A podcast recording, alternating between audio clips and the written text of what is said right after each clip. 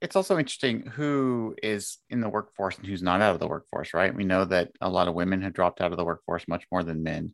We also have noticed education wise that uh, there's been an increase in the number of people in the labor force with a bachelor's degree or higher.